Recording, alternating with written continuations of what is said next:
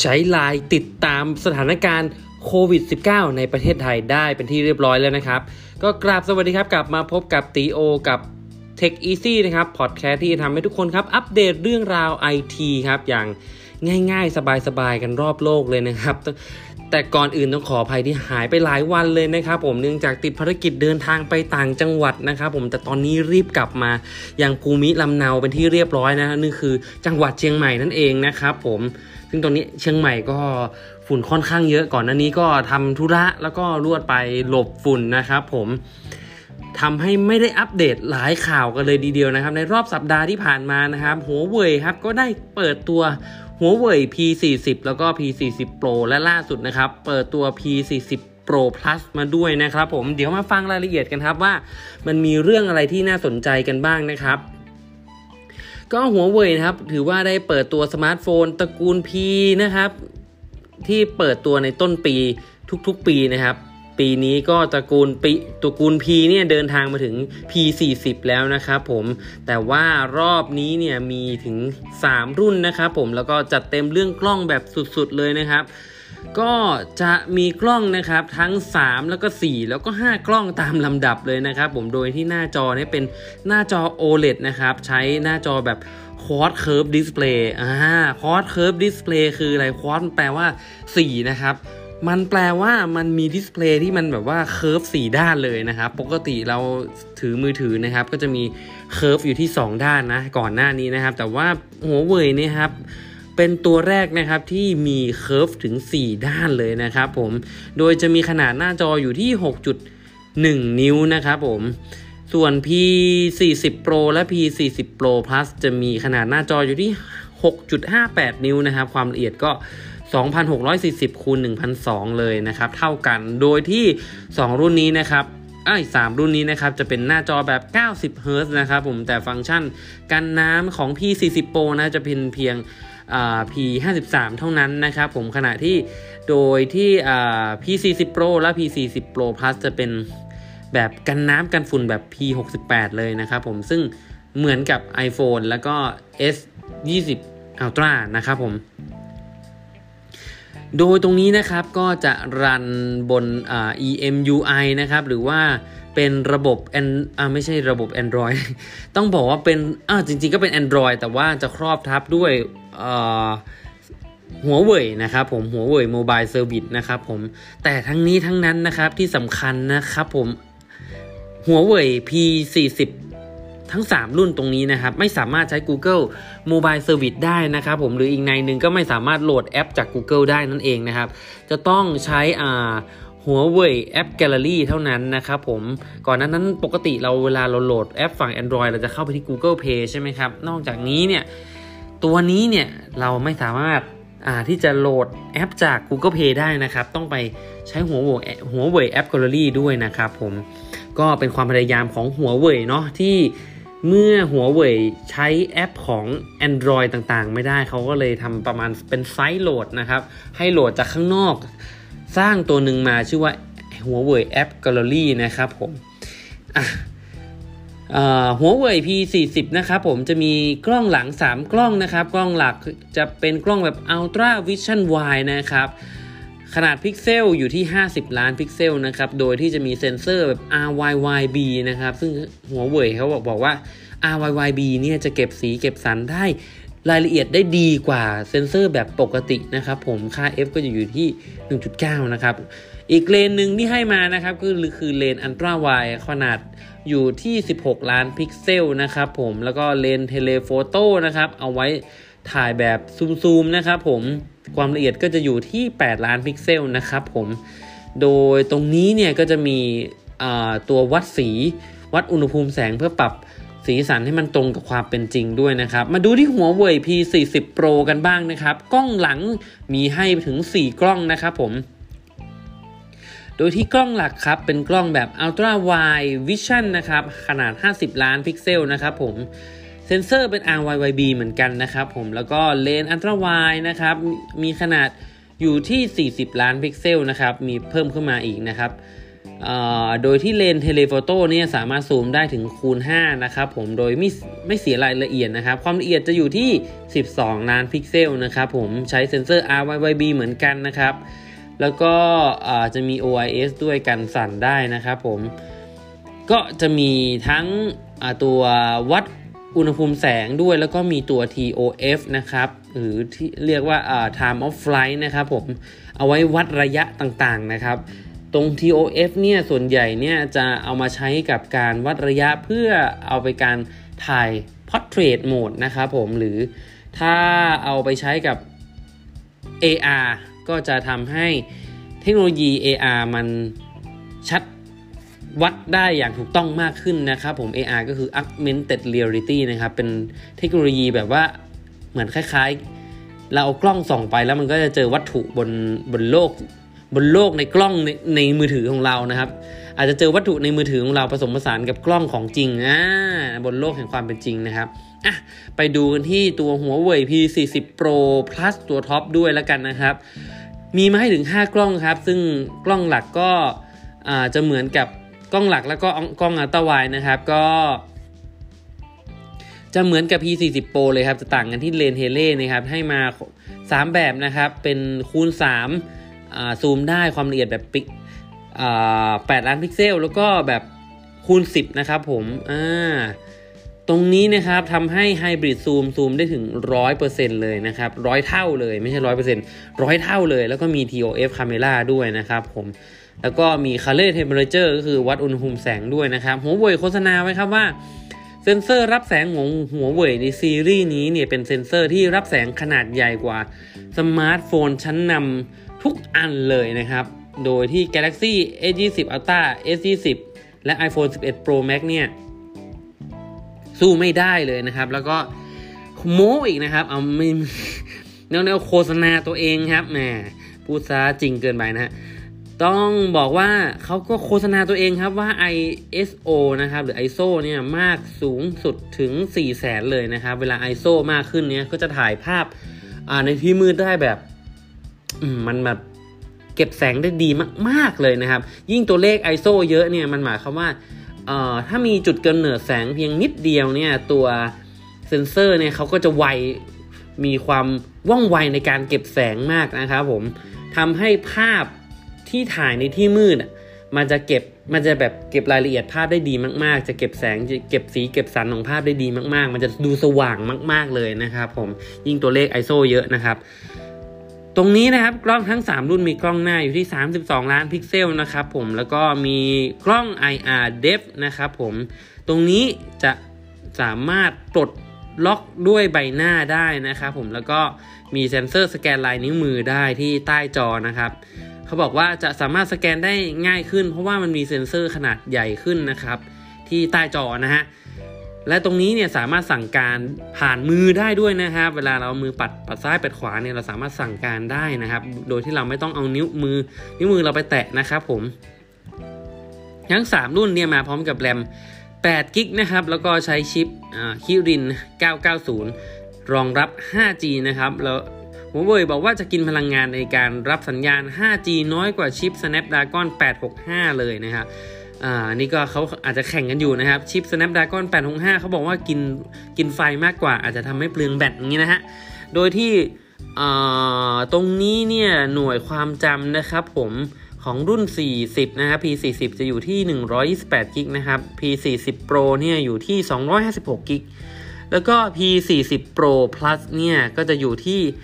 512 กิกนะครับผม มันจะมีแบบไซส์เดียวไปเลยนะครับ เป็นรุ่นรุ่นเดียวไปเลยนะ เออ ก็จะแบ่งไปไม่ไม่มีแบบว่ารุ่นนี้มีกี่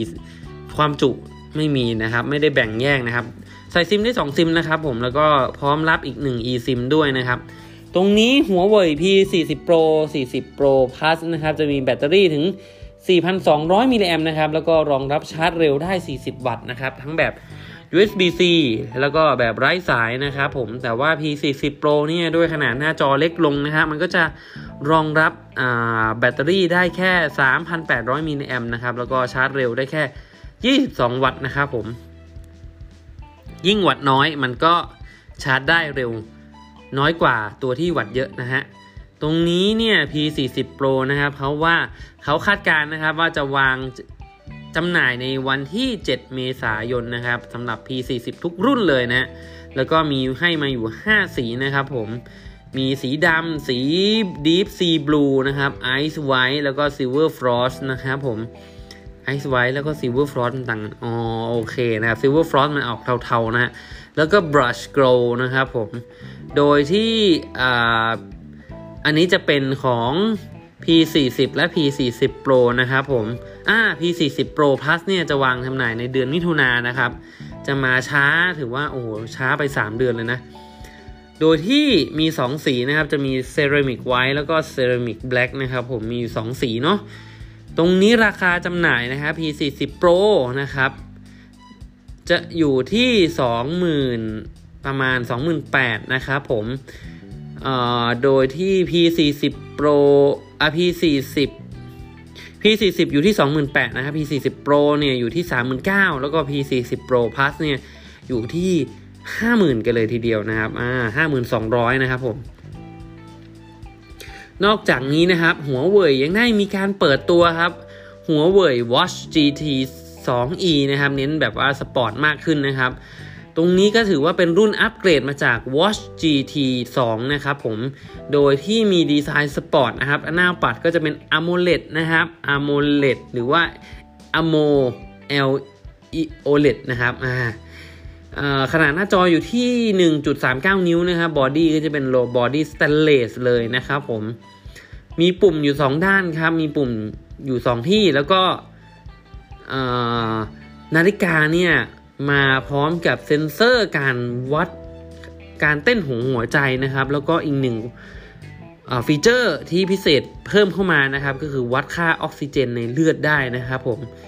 โดยตรงนี้เนี่ยถือว่า Apple Watch เนี่ยก็ยังวัดไม่ได้เลยนะ ตรงนี้ต้องมาดูกันต่อไปว่า Apple Watch จะรองรับสู้หัวเว่ยได้หรือเปล่านะครับ นอกจากนี้เนี่ย feature การออกกำลังกายเนี่ยของหัวเว่ย Watch GT 2e เนี่ยก็รองรับถึงร้อยแบบนะครับ มีกิจกรรมอย่างเช่นปีนเขาสเก็ตบอร์ด แล้วก็กิจกรรมแบบ parkour คืออะไรฮะ อันนี้ติโอก็ไม่รู้นะ แต่ว่าเนื้อข่าวมันมีแจ้งมาอย่างนี้นะครับ มีไมค์ครับแล้วก็ลำโพงในการรองรับการคุยโทรศัพท์ในตัวด้วย chipset นี่ให้มาเป็นคิริน A1 นะครับแรมอยู่ที่4กิกความจุ 16กิกนะครับผมหัวเว่ยบอกว่าให้แบตเตอรี่มาอยู่ที่ 455มิลลิแอมนะครับ แต่ว่าสามารถใช้งานได้ต่อเนื่องถึง 14 วัน โดยการชาร์จเพียงแค่ 1 ชั่วโมงครึ่งเองนะครับ มี 2 สีมาให้เลือกนะครับ อยู่ที่กราฟอ่ามี 4 สีมาให้เลือกนะครับผม Graphite Black นะครับ Lava Red แล้วก็ Mint Green แล้วก็ Icy White นะครับผม ราคานะครับก็จะอยู่ที่ประมาณ 7,100 บาทนะครับต้องมารอติดตามกันต่อไปว่าจะเข้าไทยเมื่อไหร่นะครับสำหรับอุปกรณ์ gadget นี้แบบนี้นะครับผมนอกจากนี้นะครับหัวเว่ยก็ยังเปิดตัวผู้ช่วยนะครับ ชื่อซิเลียนะครับ เอ๊ะ ชื่อมันคล้ายๆสิริยังไงก็ไม่รู้นะ ในงานเปิดตัวนะครับก็เผยฟังก์ชันใหม่นะครับนั่นก็คือมาพร้อมกับอ่าอ่า EMUI ของหัวเว่ยที่เรียกว่า 10.1 นะครับ นั่นคือผู้ช่วยอัจฉริยะของตัวหัวเว่ยเองนะครับ เขาใช้ชื่อว่าซีเลียนะครับ วิธีเรียกก็กดปุ่ม power ค้างไว้นะครับ เหมือนกับอุปกรณ์หลายๆอย่างทั้ง Apple และของ Android นะครับผม หรือจะพูดคำว่าเฮ้แล้วก็ตามด้วยซีเรียก็ได้นะครับที่หลายๆเจ้าเขาก็ทำนะ อืม ตรงนี้ก็จะเป็นผู้ช่วยอัจฉริยะของฝั่งของฝั่งหัวเว่ยนะครับ เหตุผลที่หัวเว่ยต้องทำนะครับ ก็เพราะว่าหัวเว่ยใช้ Android ไม่ได้แล้วใช่ไหมครับ ใช้ Android ได้ก็จริงแต่ว่ามันแบบเข้าไม่ได้ถึงระดับเบื้องลึกของ Android ที่ Google ทำมา support นะฮะ อย่างเช่น Google Assistant ต่างๆ นะครับ หัวเว่ยจะไม่สามารถใช้ตรงนั้นได้ มันจึงจำเป็นนะครับที่หัวเว่ยจำเป็นจะต้องทำออกมาเองนะครับ ไม่งั้น ไม่งั้นก็จะไม่มีให้ลูกค้าใช้นะครับผมจากปกติที่ลูกค้าอาจจะใช้ของอ Google Assistant นะครับ ตอนนี้เนี่ยก็กลายไปว่าใช้ไม่ได้แล้วจำเป็นที่หัวเว่ยจะต้องออกมาออกซีเรียออกผู้ช่วยอัจฉริยะของตัวเองออกมานะครับผมตรงนี้ซีเรียนะครับก็ยังรองรับภาษาอยู่ 3 ภาษานะครับนั่นคือภาษาอังกฤษฝรั่งเศสแล้วก็สเปนนะครับ จะใช้ในประเทศได้ไม่กี่ประเทศนะครับออังกฤษฝรั่งเศสสเปนชิลีเม็กซิโก แล้วก็โคลอมเบียเป็นประเทศแรกๆ หลังจากนี้ก็ต้องรอติดตามกันต่อไปว่าครับว่าภาษาอื่นจะรองรับได้ไหมนะครับผมโอเคครับ นอกจากนี้ยังมีงานเปิดตัวครับเสี่ยวมีครับ ในรอบสัปดาห์ที่ผ่านมาเสี่ยวมีก็ทำการเปิดตัว Mi 10 Lite นะครับ 5G โดยที่ตัวนี้เนี่ยก็จะเป็น สมาร์ทโฟนรุ่นใหม่นะครับในซีรีส์ Mi 10 นะครับผมก็จะเป็นการลดรุ่นสเปคที่มันมีอยู่ใน Mi 10 นะครับ แต่ว่าลดลดราคาลงมาก็เติมคำว่า Lite เข้าไปนะครับ ตัวนี้รองรับการใช้งาน 5G นะฮะ น่าสนใจตรงนี้แหละนะฮะ อยู่ที่มีมาดูสเปคกันนิดนึงครับ Mi 10 Lite 5G นะครับ จะมีอยู่ 4 กล้องเลย กล้องหลักนะครับ จะอยู่ที่ 48 ล้านพิกเซลนะครับผม กล้องหน้า 16 ล้านพิกเซล ใช้ชิป Snapdragon 765 นะครับผมหน้าจอนะครับจะอยู่ที่ AMOLED นะครับ เป็น AMOLED 6.57 นิ้วนะครับ แบตเตอรี่ 4,160 มิลลิแอมนะครับ รองรับการชาร์จเร็ว 20 วัตต์นะครับสเปคก็ไม่ใช่ย่อยเลยนะเนี่ย ตรงนี้ยังไม่เปิดเผยรายละเอียดสเปคอื่น ๆ นะครับผม เรื่องกล้องอื่น ๆ ยังว่าใช้ มีค่า f เท่าไหร่อะไรอย่างอื่นยังไม่แจ้งนะครับ แต่ว่าคร่าวๆว่าจะวางจำหน่ายในเดือนพฤษภาคมนะครับ แต่ว่าราคาออกมาแล้วนะครับมี 10 ไลท์นะครับผม 5G รุ่น 64 กิกนะครับ วางขายอยู่ที่ประมาณ 12,500 นะครับผม แล้วก็มี 10 ไลท์รุ่นความจุ 128 กิกนะครับราคาจะอยู่ที่ 14,000นะครับผม ถ้ามาสังเกตตรงนี้ดีๆเนี่ยปกติแล้วก่อนหน้านี้นะครับมือถือในระดับที่เขาสามารถใช้ 5G ได้เนี่ยราคานะครับไม่ต่ำกว่า 20,000 20,000 5,000นะนะถ้าเอาจริงๆก็คือ 30,000อัพทุกทุกรุ่นเลยนะครับ เกือบ 30,000 ทุกรุ่นเลยนะฮะที่รองรับ 5G นะฮะ ถ้าจำไม่ผิด oppo มันก็จะ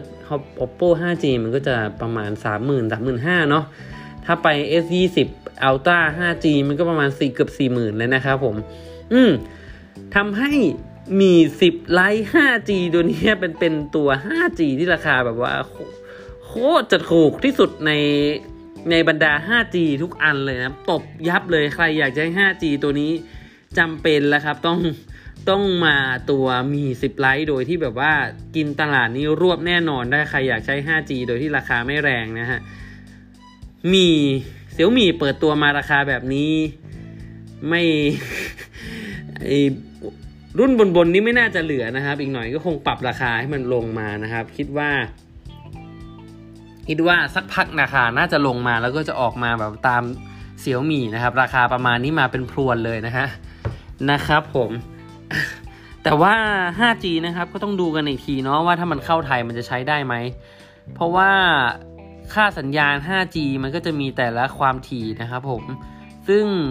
การรองรับของไอมี 10 ไลท์ 5G ตัวนี้มันรองรับที่ย่านความถี่ไหน ต้องรอติดตามกันอีกทีหนึ่งนะครับ ว่าสามารถใช้กับ 5G ในประเทศไทยได้หรือเปล่านะครับ อะมาถึงกันที่เรื่องสุดท้ายนะครับ ที่เกริ่นไปในตอนต้นนะครับผม ตรงนี้เนี่ยก็เป็นเรื่องของไลน์ที่ให้เพื่อนๆสามารถอัปเดตสถานการณ์โควิดในประเทศไทยแล้วนะครับผมซึ่งเราจะเห็นนะครับโซเชียลเน็ตเวิร์กของต่างประเทศอตอนนี้ก็ถือว่ามีเปิดศูนย์รายงานสถานการณ์โควิด -19 กันเยอะแยะมากมายนะครับ ทั้ง Facebook Google WhatsApp แล้วก็ Apple นะครับ แอปแชทยอดนิยมของไทยอย่างไลน์นะครับ ก็ไม่ทิ้งโอกาสนี้เหมือนกันครับเขาเปิดโอกาสเขาเปิดบริการข้อมูลโควิด -19 นะครับ รายงานสถานการณ์ตรงนี้เนี่ยประเทศไทยในสถานการณ์ของประเทศไทยด้วยเช่นกันนะครับ เดี๋ยวมาฟังกันครับว่าจะมีวิธียังไงนะครับ โดยที่ตรงนี้เนี่ยไลน์เนี่ยเปิดในรูปแบบของ Mini App นะครับผมเป็นแอปขนาดเล็กที่อยู่ในไลน์อีกทีหนึ่งนะครับ ซึ่ง mini app เนี่ยจริงๆ มันได้รับความนิยมมากๆใน WhatsApp นะครับ ใน WhatsApp เนี่ยจะ เอ้ยไม่ใช่ในแอปแชทของจีน WeChat นะครับ ใน WeChat เนี่ยก็จะมี mini app เพียบเลยนะฮะ ซึ่ง Line เขาก็ใช้โมเดลนี้นะครับ ซึ่งเราจะได้ไม่ต้องออกไปไหนนะครับ อยู่ในไลน์ไม่ต้องหนีไปไหนครับ อยู่ในไลน์วนไปครับ โดยล่าสุดก็ออกมินิแอปเกี่ยวกับโควิด -19 มานะครับ โดยที่ผู้ใช้งานสามารถ เพิ่มแอปโควิด -19 Info Hub ได้จากไปนี้นะครับฟังนะครับ ไปที่หน้าแท็บ Home นะครับผมแล้วก็ Service นะครับ แล้วก็ไปที่โควิดขีด19เนี่ยครับ Info Hub นะครับผมหลังจากนั้นเเราก็ทำการตกลงนะครับผมเราก็จะได้รับข้อมูลนะครับของเอเว็บไซต์ครับ CLE Verse นะครับผม c l e v e r s e นะทำให้ที่ทำข้อมูลให้กับ Workpoint News นะครับผมตรงนี้เราก็จะได้รับนะครับได้รับข่าวสารโดยที่เราไม่ต้องออกจากแอป Line เลยนะครับผมตรงนี้ก็ถือว่าได้อัปเดตสถานการณ์โควิด -19 แบบปัจจุบันทันด่วนเหมือนที่ได้รับอัปการอัปเดตให้กับทาง Workpoint News นะครับเพื่อนๆที่ได้ฟังแล้วก็ ลองทำตามกันดูนะครับ ไปที่ Home Service แล้วก็โควิด -19 Info Hub นะครับผม โอเค ก็ไอสิ่งหนึ่งที่ติโออยากจะฝากเพื่อนๆไว้นะครับ หลายๆคนเนี่ยก็นั่งเสพข่าวเกี่ยวกับโควิด -19 นะครับ ก็เป็นเรื่องที่ดีนะครับที่เราได้อัปเดตสถานการณ์ของโควิด -19 ตลอดเวลาแต่ทั้งนี้ทั้งนั้นนะครับติโอได้มาสังเกตตัวเองครับ ในหลาย ๆ วันเนาะ ตามข่าวโควิดมาก็ประมาณ 10 กว่าวัน 20 กว่าวัน 30 กว่าวันแล้วนะครับอพอเราเสพข่าวมากๆก็เกิดอาการเครียดได้นะครับ ก็อยากจะแนะนำให้เพื่อนๆเนี่ยเสพข่าวอย่างมีสตินะครับ ผมเสพข่าวเสร็จแล้วแล้วก็เอาตัวเองดึงออกมาครับไปหาเรื่องราวบันเทิงบ้างเพื่อไม่ให้ตัวเองเครียดนะครับ ผมหลายๆ วันมานี้นี่ สะสมยอมรับว่าติโอก็สะสมมีความเครียดสะสมจากการอัปเดตสถานการณ์โควิด -19 เนาะยิ่งฟังมันก็ยิ่งเครียดก็อยากจะฝากเพื่อนๆ อย่าลืมแวะไปผ่อนคลายตัวเองบ้างนะครับผมในหลายๆในหลาย ๆ ครั้งที่เราฟังข่าวแล้วเราก็เครียดเครียดเครียดสะสม อย่าลืมผ่อนคลายให้ตัวเองด้วยนะครับผมเช่นมาฟังอัปเดตข่าว Tech Easy แบบนี้นะฮะเพื่อนๆที่ชอบเรื่องราวแบบนี้นะครับ ชอบไอทีแบบนี้นะครับ รื่องราวเทคโนโลยีรอบโลกก็สามารถติดตามกันได้นะครับหลังหลากหลายช่องทางนะครับ ทั้งช่องทาง Spotify Podcast Google Podcast แล้วก็ Apple Podcast นะครับผมหรือว่าช่องทางอื่นๆนะครับ อย่างเช่นรีวิวอะไรต่างๆ ก็สามารถตามกันได้นะครับ ทางช่องทางอติรีวิวนะครับผม หรืออีกช่องทางล่าสุดของพอดแคสต์ของพวกเรานะครับ ในแอปพลิเคชัน Bler นะครับ ในนั้นโอ้โหมี พอดแคสต์เยอะแยะมากมาย ให้เพื่อนๆไปติดตามนะครับ แล้วก็เป็นมีทั้งบันเทิงมีทั้งอัปเดตข่าวสารนะครับ เยอะแยะมากมายเลย ค้นหาคำว่า Tech Easy ในนั้นก็จะพบกับทีมพอดแคสต์ Tech Easy ของทีมงานด้วยเช่นกันนะครับผมส่วนใครที่มีปัญหานะครับ ก็ลองเข้าไปพูดคุยกันได้นะครับ ทางช่องทางเฟซบุ๊กแฟนเพจอติรีวิวนะครับ หรือว่าช anel YouTube อติรีวิวก็ได้นะครับ ไปพูดคุย กันครับผ่อนคลายกันไปคุยเล่นกันได้นะครับ จะได้ผ่อนคลายกันทั้งคู่เวลาตีโอ ได้คุยกับเพื่อนๆก็ผ่อนคลาย มันจะได้ดึงไม่ตึงเครียดกันไปนะครับเสพข่าวเสร็จปุ๊บเราก็จะได้เออมาเจอคอมเมนต์ของเพื่อนๆสนุกสนานอะไรอย่างเงี้ยนะฮะปะโอเคครับผม วันนี้ตีโอก็อัปเดตข่าวสารให้เพื่อนๆกันพอประมาณแล้วขอบคุณขอบคุณเพื่อนๆทุกคนมาก วันนี้ต้องขอตัวลาไปก่อนแล้วกันนะครับ สวัสดีครับ